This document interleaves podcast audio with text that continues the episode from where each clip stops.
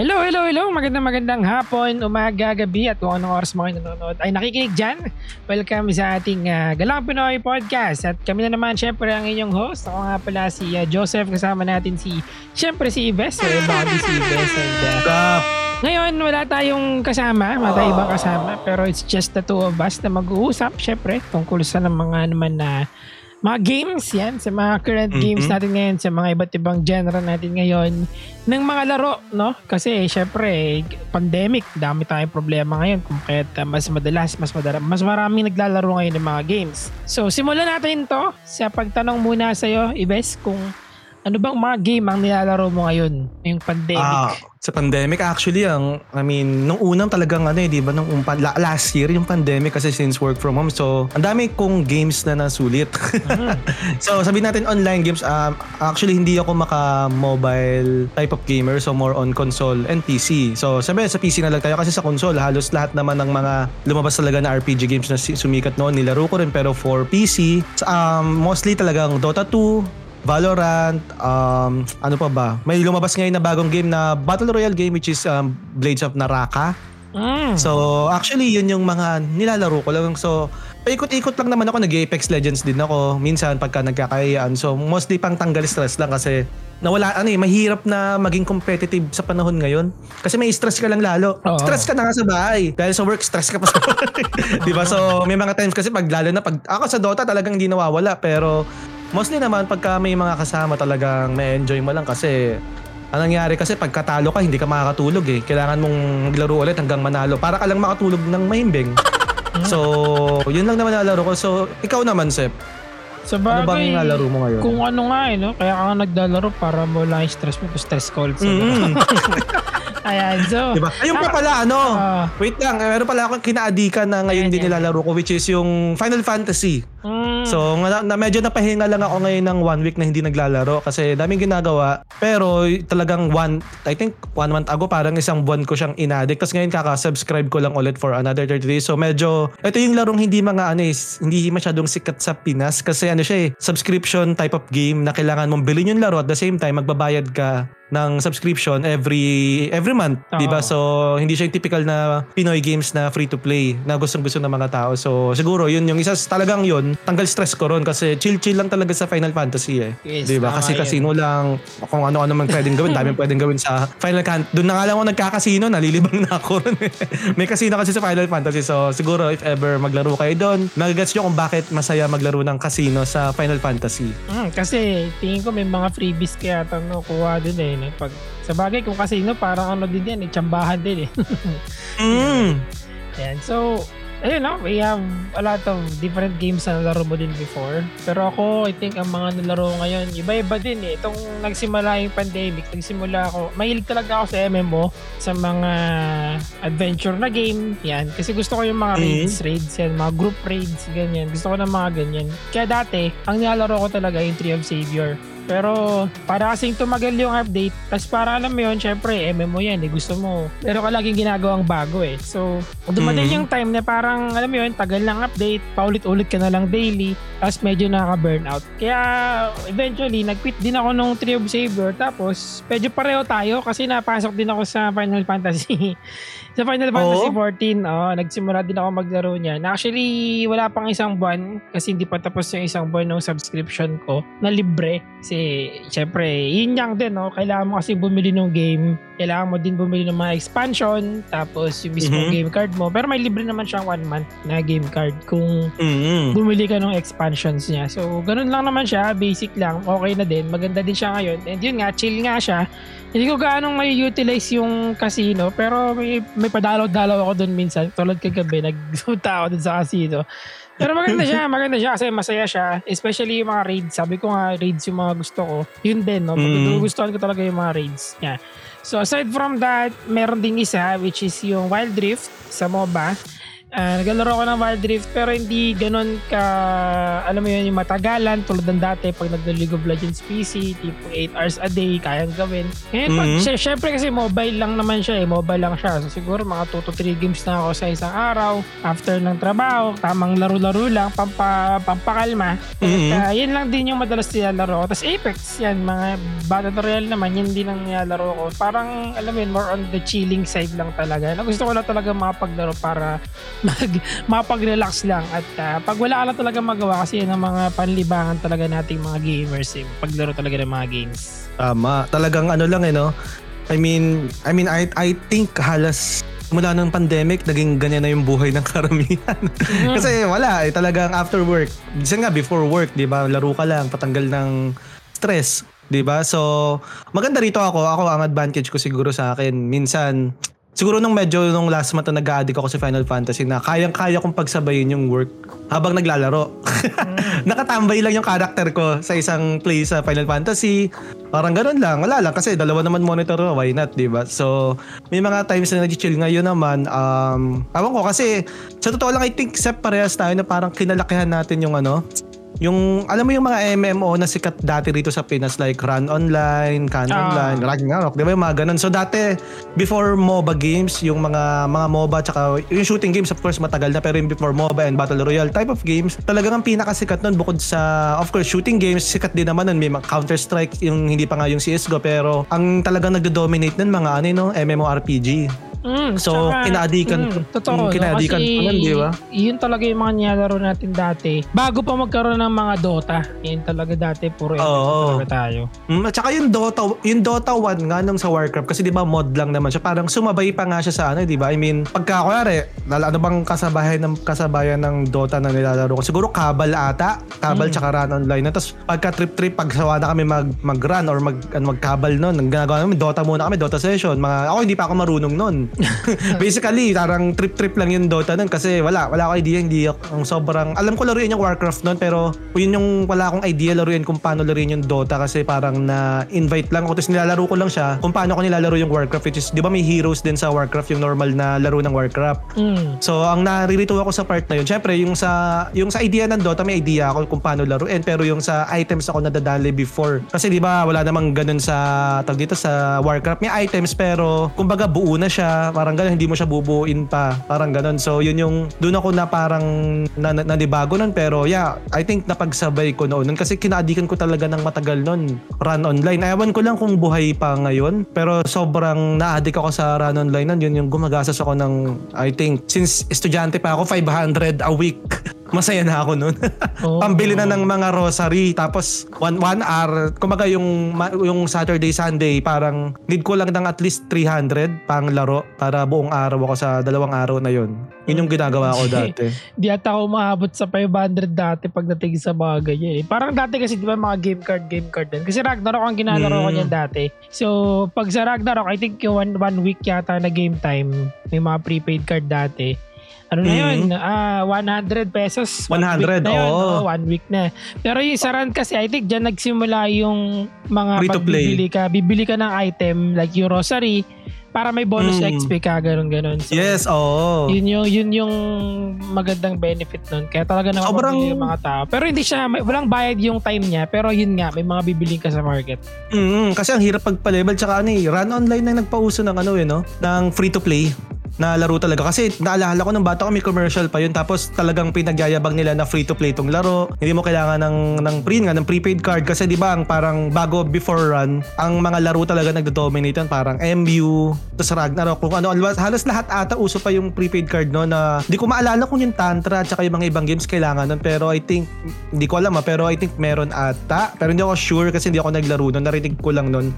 Tapos parang mga perfect world yun yung mga games na naglabasan nun. Pero yeah uh, at the end of the day, yung, yung run online talaga yung nag-dominate ng matagalan kasi talagang, ako ko, sobrang ano siya eh, sobrang cool ng laro niya yung, hindi siya yung typical na laro na parang fantasy game. Di ba kasi yung run online may school, tas parang pa, kailangan pag sa isang shop, pare-parehas kayo ng school. Kami noon dati, sa shop na nilalaruan ko noon nang nagra-run online ako, lahat kami talaga doon Phoenix. Pagka nag-iba ka ng school, wala, hindi ka kilala, hindi ka tropa Parang so, nag-aaway-aaway mga tao nun. So, may mga ganun. Tsaka, yun.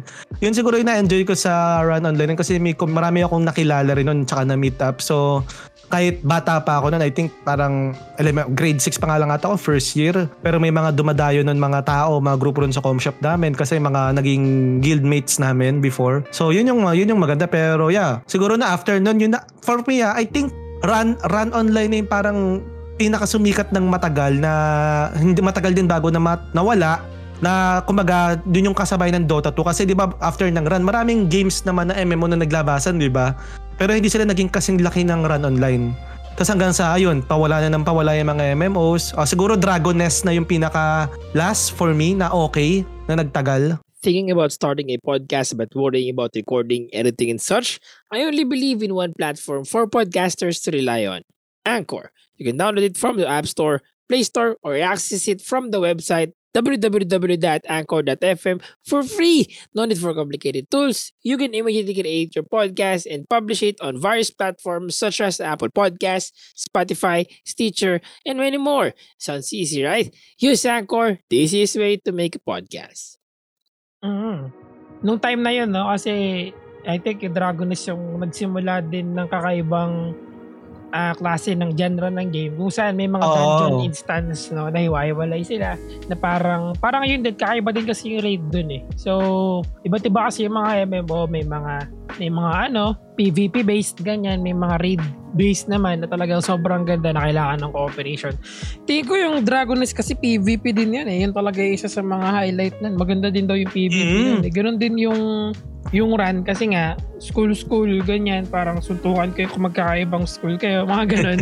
So oh, at saka yung uh, sa Dragonets kung iisipin mo ano siya eh, siya yung unang laro na ano na pagka may boss fight na so alam mo yung sobrang interactive na parang pag hinampas ka ng boss tatalsik ka or kung ako baga unlike other MMO games sabi natin run online. Kung naglaro ka ng run online kasi may mga boss doon na sobrang laki pero pagka kakalabanin mo masakit na damage. Kumbaga nakatayo lang siya humahampas ang pangit ng animation. Mm. pero di ba pagdating ng Dragoness talaga like yung unang boss pa lang ata yung Minotaur 'Di ba talagang may obstacles ka need mong iwasan yung charge niya, ang dami mong need gawin. So, ang ako akin ang ano umano sa akin talaga sa Dragoness noon. Kaya ako sobrang nagustuhan kasi doon ko nakit doon ko parang na-experience yung first ever na Monster Hunter na online. Mm. Kumbaga for me yung peg ng ng Dragoness noon yung Monster Hunter kasi sobrang na-addict ako sa Monster Hunter nung sa PSP noon. So doon ko nakita na parang Monster Hunter kasi may parang dungeon.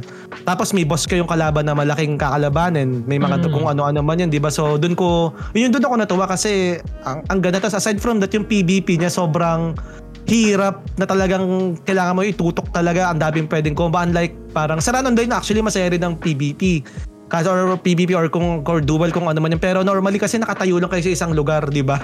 walang habulan, walang takbuhan kasi basically hindi hindi nyo gagawin yun eh. Mm. Unlike kasi na madaling mamatay sa run like unlike sa Dragoness talagang well may mga madali ring namamatay pero most most of the time may ano may, may strategy mm. kung paano mo kung paano mo tatalunin yung kalaban, 'di ba? So, yun yun yung siguro nga, yun yung maganda nun sa MMO nun kasi I don't think wala nang sumikat na MMO games after ng I mean yung may, of course marami sumikat pero yung wala nang umaga sa Pinoy na talagang kumalat or sumikat talaga ng matagal, 'di ba? Bukod sa Dragoness kasi after ng Dragoness, parang nagdo, marami na rin nagdo-Dota, tapos Counter-Strike, tapos Dota 2, tapos League of Legends. Parang doon na tayo doon na tayo kinain ng ano eh MOBA. Or kung wala pa ng League of wala pa atang ano nun eh Dota 2 parang Heroes of New Earth pa Mm, Di ba Heroes of New Earth versus League of Legends pa yung sikat nun? Yes, yun yung transition papuntang MOBA. Kasi after nun, totoo yan eh. Nung panahon natin dati, pro MMO tayo. Panahon natin dati, no, parang sobrang tatanda na natin. Medyo matanda lang, pero hindi sobrang tanda.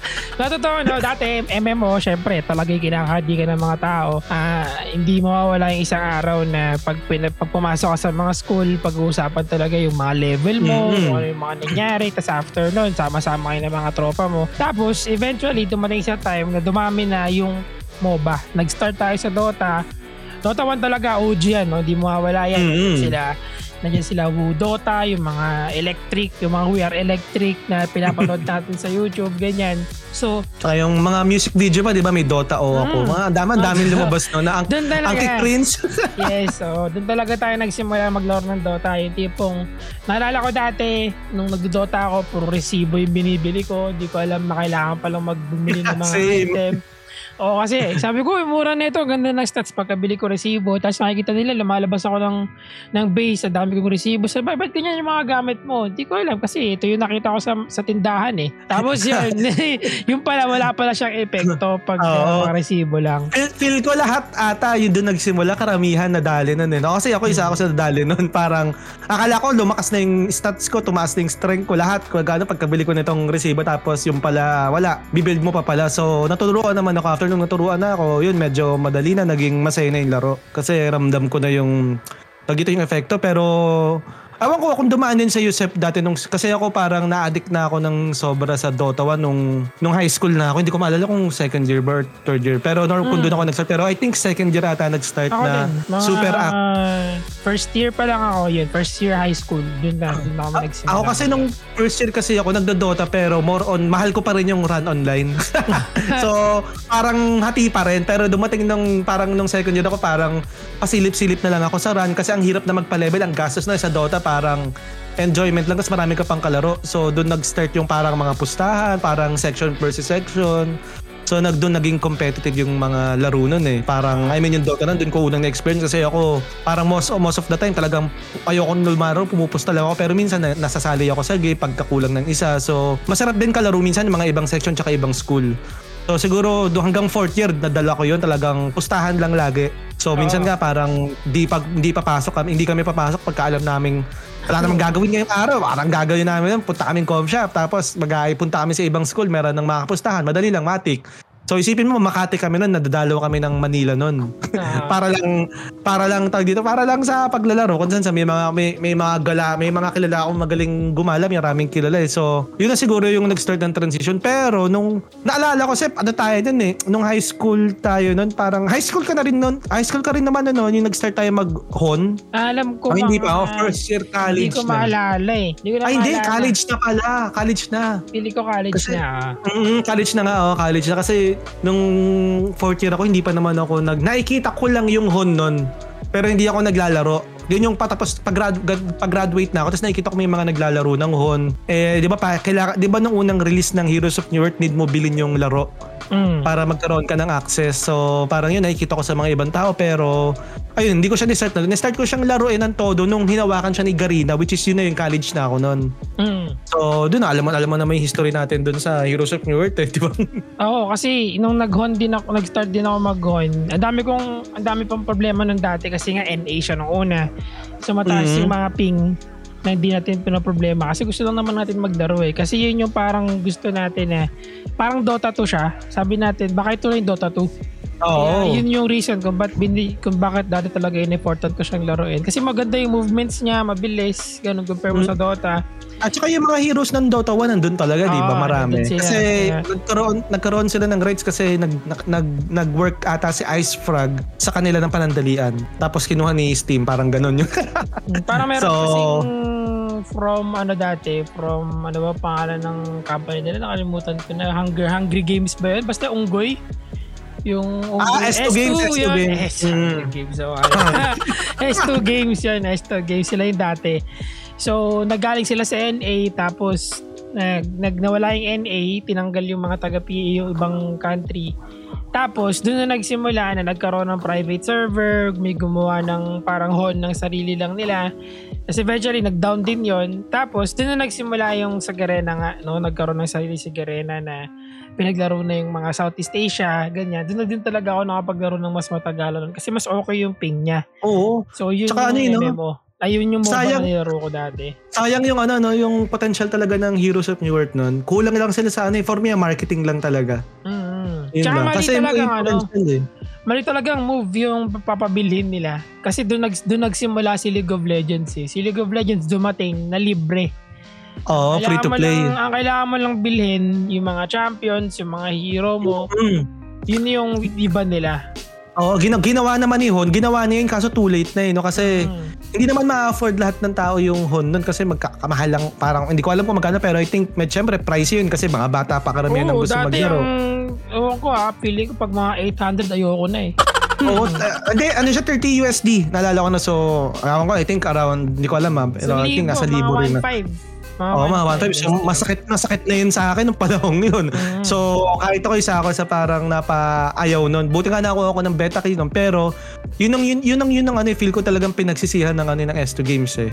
Dapat kasi kung ginawa nila ng maaga na ikaw, ikaw, Usap, naniniwala ka ba kung ginawa ng S2 Games na maaga pa lang na gawing free-to-play yung laro, tingin mo parang on par sila with LOL nun? Pwede. Actually, kung naisip, kung na, naisip ko dyan, kung una pa lang free to play, baka hindi sila natalo ng LOL. Kasi ang LOL, kung, ewan ko ha, ah, medyo maraming opportunity para mag-grow yung game eh. Itong Heroes of Mm. New World. Kaya lang, di nila na-take advantage nga kasi nawalangan sila sa budget dahil let's say na hindi na nila nakikita yung alam mo yun nawala na yun nawala na yung motivation nila na i-push pa further yung game dahil nga lakas ng Heroes uh, League of Legends bigya tapos nagkulang sila feeling ko din sa esports side no? Kasi yun din yung isang advantage na meron yung Heroes so, ay yung League of Legends kung bakit talagang lumakas sila. Malakas sila sa community ma-PR ma-PR talaga sila. Oo, sobrang ano eh, sobrang nakaka ano lang hinayang. Kasi ang lakas talaga ng ano nun. Baka nga ano, yun din naisip ko kasi kung free to play talaga yung HON lumabas, karamihan ng mga players nun talaga feel ko mag-stick sa HON eh or lilipat talaga ron eh, di ba? Hindi na kasi once mag-start ka sa isang laro na MOBA, mahirap ka na mahirap nang palipatin sa isa pang MOBA. hmm. Par, lalo lalo na yung Heroes of New World, may mga heroes na galing sa Dota 1. So, if yun din nasa isip ko actually na parang hindi talaga matatalo dapat ni League of Legends to si Hon eh. Kung tama yung pagkaagawa nila. Pero syempre hindi natin masabi pero yun din ang naisip ko talaga if ever in the near future dapat nagiging ano yan eh. Hon versus Dota 2 pero wala naging League of Legends talagang ang galing eh, ako naman syempre kudos sa sa Riot Games kasi ang galing nila eh sa totoo lang. Talagang siguro na foresee nila yung mangyayari din. So sobrang galing ng marketing nila. So ayun I mean ako naman parang maganda naman yung laro. I mean not really a big fan I mean naglaro naman ako pero siguro talagang nung panahong ako naman ah, di ba naglaro tayo sa Garena ng, ng League of Legends siguro nung talaga nung panahon yun talagang napamahal na lang din ako sa HON. Dahil marami rin naman kasing players yung HON nun pero unlike League of Legends na talagang sobrang dominant na talagang kahit sa Pinas I mean yung pang maganda sa ano eh, sa Heroes of New World kasi kaya mo ma- pwede ka makipaglaro sa ibang bansa eh. Hmm. 'Di ba? Kahit sa Garena server, eh 'di ba sa League of Legends, hindi correct me if I'm wrong, pero 'di ba pag sa League of Legends na Garena, kapwa Pinoy ka lang makikipaglaro, Ah, PH server. lang kasi siya hmm. Mm, may so ang mga nagbi-VPN pero PH lang talaga siya exclusive Mm, 'di ba? Sa- sayang talaga 'yun yung ano eh, advantage talaga ni Heroes of New World. Tapos ayun, dumating si Dota 2, syempre I think I think as of now, mas malaki pa rin naman si League of Legends. I mean, parehas humina yung laro ngayon eh. Parehas nga raw dead game na. Mm, pero ko Diba? naman pagdating sa stats ngayon, medyo pantay kasi ewan Ay ko, na ba sila ngayon? Mm, Kasi pagdating, hindi ko alam ha, hindi ko talaga ma- mababasa ng maayos. Kasi sa Pilipinas, medyo nag-delay down na siya. Na hindi naman, we can't deny naman talaga na ngayon is medyo down na yung, medyo bumababa yung CCU nila. Mm. Feeling ko kasi wala gaanong event, no? Especially nagsimula nung nawala si Garena sa Pilipinas. Wala na, wala nang event talaga na mag-engage pa sa mga viewers or sa mga tao na maglaro pa ng League of Legends. Pero sa Dota 2, hindi nila kailangan yan eh. Kasi yung Pilipinas kasi talaga centric ng Dota yan eh. Kumbaga, Oo. Isipin mo na lang, pag may mga live ng Dota, talagang yun ang gusto ng mga tao. Actually, kahit hindi ka nga nagdodota, yung iba, ang dami kong kilalang hindi na nagdodota, pero tuwing may malaking tournament, manonood. Di ba? Salagang sinusubaybayan nila kasi grabe kasi yung price pool lagi ng Dota 2. Lalo na ngayon, syempre may upcoming TI na naman. So, ako for sure mapapabalik na naman ako sa paglalaro ng Dota. I mean, pa pa-chipol-chipol na ako na pa-chipol-chipol na ako ng laro pa isa-isa pero most of the time kami magtutropa pagka nandyan na yung international talagang balik Dota kami. So, I think I mean, yan yung sobrang ano rin. eh. Galing din ng ano eh, ng ni Gaben actually. Talagang talagang Gaben Lord kasi hindi nila kailangan magtayo ng office sa Philippines or kahit saang bansa. Kumbaga kaya na lang iparamdam yung presence nila. 'Di ba? So, yan siguro yung magaling na ginawa nila pero yeah, at the same time kasi as of now in terms of siguro internationally, I mean globally, parehas bagsak ata talaga ngayon si League of Legends saka si Dota 2. Sa totoo lang. Pero in terms of ano kasi alam naman natin ang nagdo-dominate na laro ngayon kung ano eh um, sa Pinas ah, I mean ako in terms of ano lang to, um, sa YouTube lang to na talagang alam nating laging trending. Of course, kasama na rito si Mobile Legends pero karamihan ng mga pinapanood ng mga tao talaga ano yung Minecraft eh. sa totoo lang. Tsaka mobile, So- mobile games talaga. And Free kasi I eh. think yun din yung reason kung ba't marami rin ng Minecraft. Kasi nga, may mga may mobile, may mobile din siya. Pero at the same Bagay. time, Mhm. talagang ngayon dominant talaga yung mobile na genre no. Lahat regardless kung anong game 'yan, mapa. Kaya nga Mhm. yung mga games 'di ba, nagdilipatan sa ano, sa mobile kahit mga Ragnarok, yan, Yeah. Ragnarok, Apex. yung yan, Apex, yung Fly, mga may mga Ragnarok pa din yung mga mobile na din yan eh, pati yung mga PUBG, di ba? So Oo. makikita mo talaga yung dominant ngayon ng ano pa yung dominant ng mobile gamers ngayon. Kasi tignan mo, ang pinakamalakas ngayon, dati Dota, ngayon ML na. Di ba? Mm. ML na pinakamalakas ngayon. Di natin madideny yan kahit maraming hater at maraming gusto ng ML. ML talaga pinakamalakas ngayon.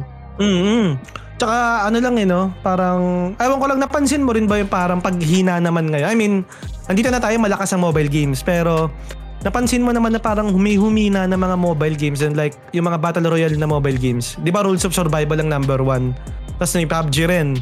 Pero ngayon parang hindi mo na sila ramdam. Feeling ko nag-translate lang. Feeling ko nag-translate lang sila sa ibang MOBA, ay sa ibang pub, sa ibang BR games or let's say ibang MOBA, mobile games kasi nag parang eh, may ano yan eh, parang may ano talaga eh, may mga kumbaga parang crypto yung mga, yung mga laro eh. May mga deep, may mga deep deep sila na tinatawag. Sabagay. Kasi yung pick nila dito, tas kung paano, depende na sa laro kung paano nila maano yung pamimaintain yung pagka-pick nila.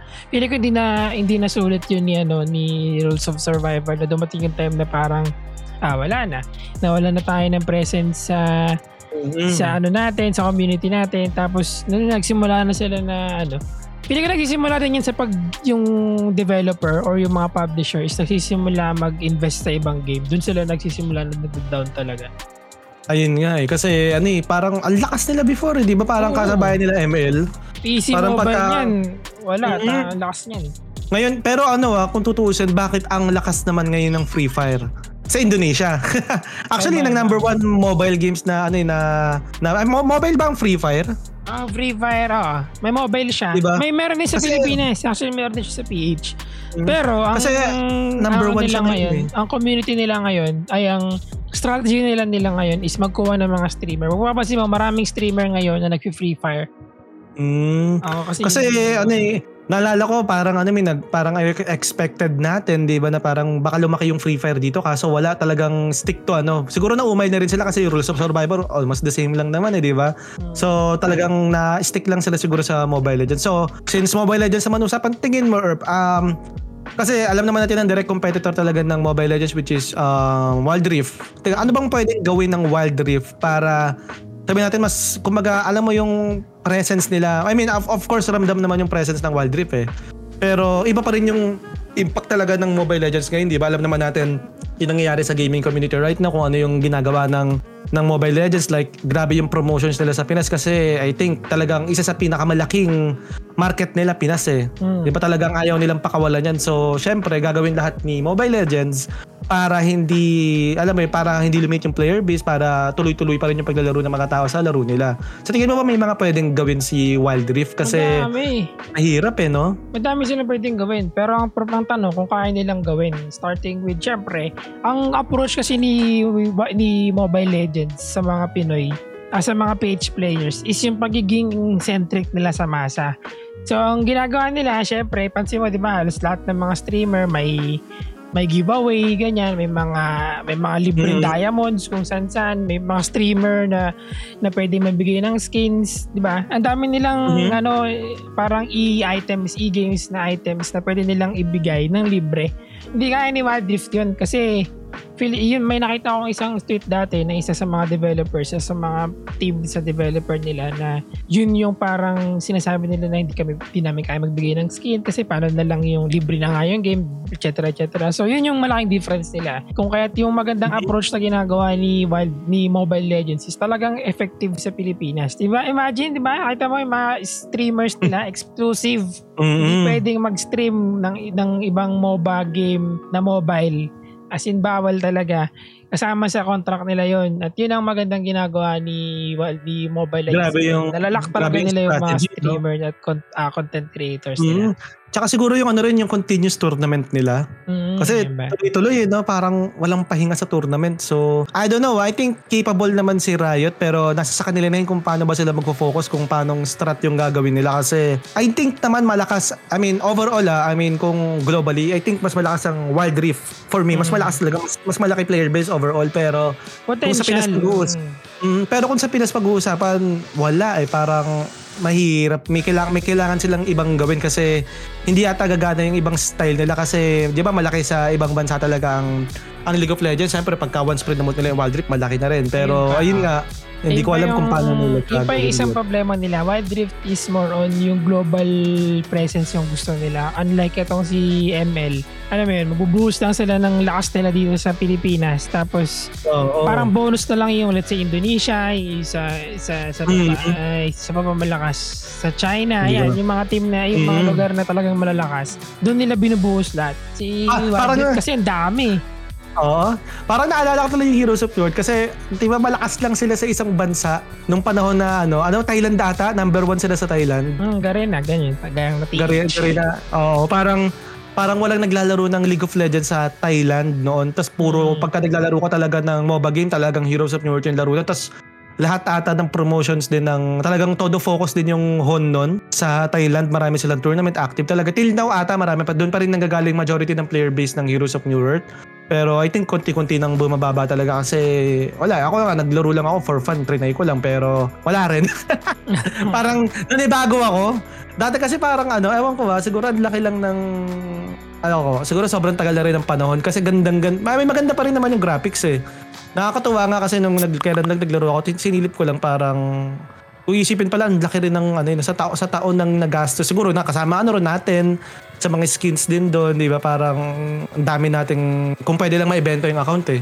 Why not? Pero ayun, hindi ko na hindi ko na rin ano kasi nung naglaro ako talagang wala akong nag 3 games ako. Never ata akong nakalaro ng Pinoy sa 3 games ko sa Hon. Wala na eh, wala na talaga Ah, nag-Hon. mahirap talaga. Thinking about starting a podcast but worrying about recording, editing, and such, I only believe in one platform for podcasters to rely on Anchor. You can download it from the App Store, Play Store, or access it from the website www.anchor.fm for free. No need for complicated tools. You can immediately create your podcast and publish it on various platforms such as Apple Podcasts, Spotify, Stitcher, and many more. Sounds easy, right? Use Anchor, the easiest way to make a podcast. Mm Pero- More on, hindi na kami magkaintindihan ng, kakil, ng kausap ko. Oo, syempre, darating talaga sa time na mahirap na. And yun nga din, yun din yung reason na wala yung mga player-based. Eh, pag dumating yung time na ganyan, dun talaga nagsisimula na nag-delay load na pababa talaga ng pababa. Actually, wala na update, di ba? Sa Heroes of New Mhm, Kasi wala na. na. Oo, parang more on ano na lang sila, um, hindi na sila magdadag, magdadagdag ng mga bagong heroes, more on pag may mga bugs na lang. Doon na lang nila ayusin. Tapos skins ata tuloy-tuloy pa rin yung pagpapabenta. So I don't know, pag sinong bibili ng skin kung alam nilang hindi na mag-update yung laro. 'di ba So ewan ko kung anong balak nila. Pero ikaw, Erp, ano ang ina may inaabangan ka bang game ngayon? Na bago? Paparating na Oo, bago? na paparat, ah, paparating na bagong game. Wala eh. Feeling ko, pagdating sa mga upcoming games, medyo hindi na ako ganun na na-excite. Kasi, ewan ko, siguro dahil sa pagiging matanda na. Pero mas... ah, Grabe naman. ah, hindi naman. Parang, alam mo yun, wala na excitement sa akin. Pero medyo mas less na yung na-excite ako na magkaroon ng bagong game. Kung meron man, gusto ko gusto ko yung mga co-op game, yung Mm. yung mga makakalaro mo kasama yung mga friends mo, like yung mga example yung Valheim, yung yung Raft, Oh, yan, yan yung mga sabagay. gusto kong game talaga. Pero Parang magkaroon tanggal stress na lang, no? Ah, sa bagay, ako wala. Parang for me naman kung inaabangan kong gi- wala, actually naghihintay lang ako ng mga announcement kasi ito yung last na nilaro ko talaga na binili ko lang din, niyaya lang din ako ni John yung Blades of Naraka which is na enjoy ko nang para siyang ano kasi BR game, Battle Royale game pero may may twist parang feeling ko naglalaro rin ako ng MMO, kumbaga PvP lang lagi. Tapos may halong Dark Souls tsaka Assassin's Creed yung gameplay.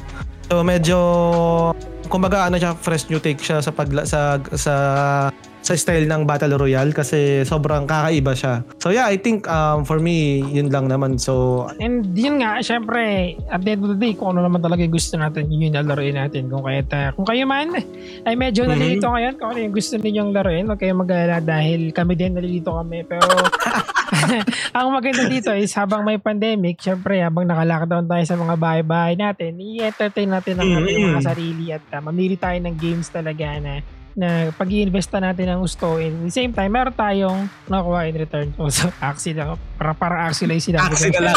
Ayun na and uh, I think ayun na no yun tayo lahat. I think meron ka pa bang gusto sabihin bago tayo mag uh, magpaalam sa ating mga listeners Ah, for me sa sa mga sumusuporta rito sa Galawan Pinoy Podcast, maraming maraming salamat po. Um expect new contents and may mga of course mga guests na magbibigay ng insight or kung sino man na pwede namin insight. So marami tayong guests na nakapila actually. So yeah, uh, make sure to follow our um, um, Spotify account. Yan. So, syempre, huwag niyo kalimutan din i-follow yung ating Facebook page, Galawang Pinoy Gaming, and uh, ang ating YouTube channel, syempre, Galawang Pinoy din. Uh, yeah, follow the, the Spotify at huwag kalimutan mag, uh, magbigay ng mga comments or anything sa ating uh, Facebook page lang. So, kung meron mga kayong gusto sabihin, sabihin nyo lang yan at tanggapin natin yan. And once again, maraming maraming salamat sa pakikinig. Ako nga pala si Joseph at kasama ko syempre si Ives. Kami ang mga host ninyo sa ating magandang podcast ngayon. And kung meron kayong uh, feedback at anything, sabihin nyo lang yan. Kita tayo ulit sa ating susunod na episode. Bye-bye!